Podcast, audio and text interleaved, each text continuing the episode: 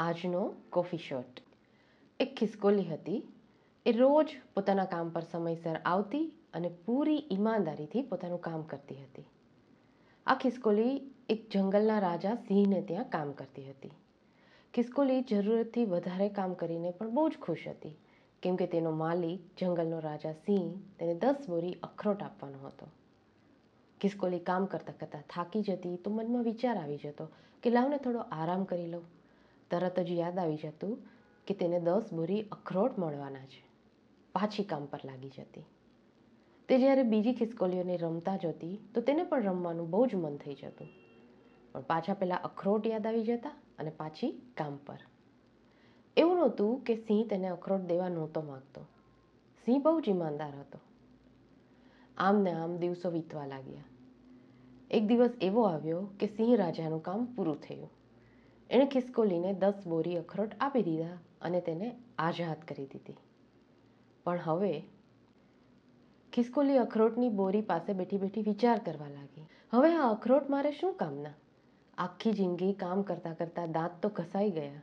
હવે આને ખાઈશ કઈ રીતે? આ જ વાત આપણા જીવનની પણ હકીકત બની ગઈ છે. આપણે પોતાની ઈચ્છાઓનો ત્યાગ કરીએ છીએ. પૂરી જિંદગી નોકરી, વેપાર અને ધન કમાવામાં વિતાવી દઈએ છીએ. સાઠ વર્ષની ઉંમરે જ્યારે આપણે રિટાયર થઈએ, ત્યારે આપણી પાસે ફંડ અને બેંક બેલેન્સ બંને હોય છે. પણ તે ભોગવવાની ક્ષમતા આપણે ખોઈ ચૂક્યા હોઈએ છીએ. ત્યાં સુધીમાં જનરેશન પણ બદલાઈ ગઈ હોય છે.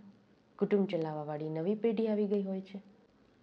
શું આ નવી પેઢીને તે વાતનો અંદાજ આવી શકે કે આ ફંડ અને બેંક બેલેન્સ માટે કેટલી બધી ઈચ્છાઓને મારવી પડી હશે? કેટલા બધા સપનાઓ અધૂરા રહ્યા હશે?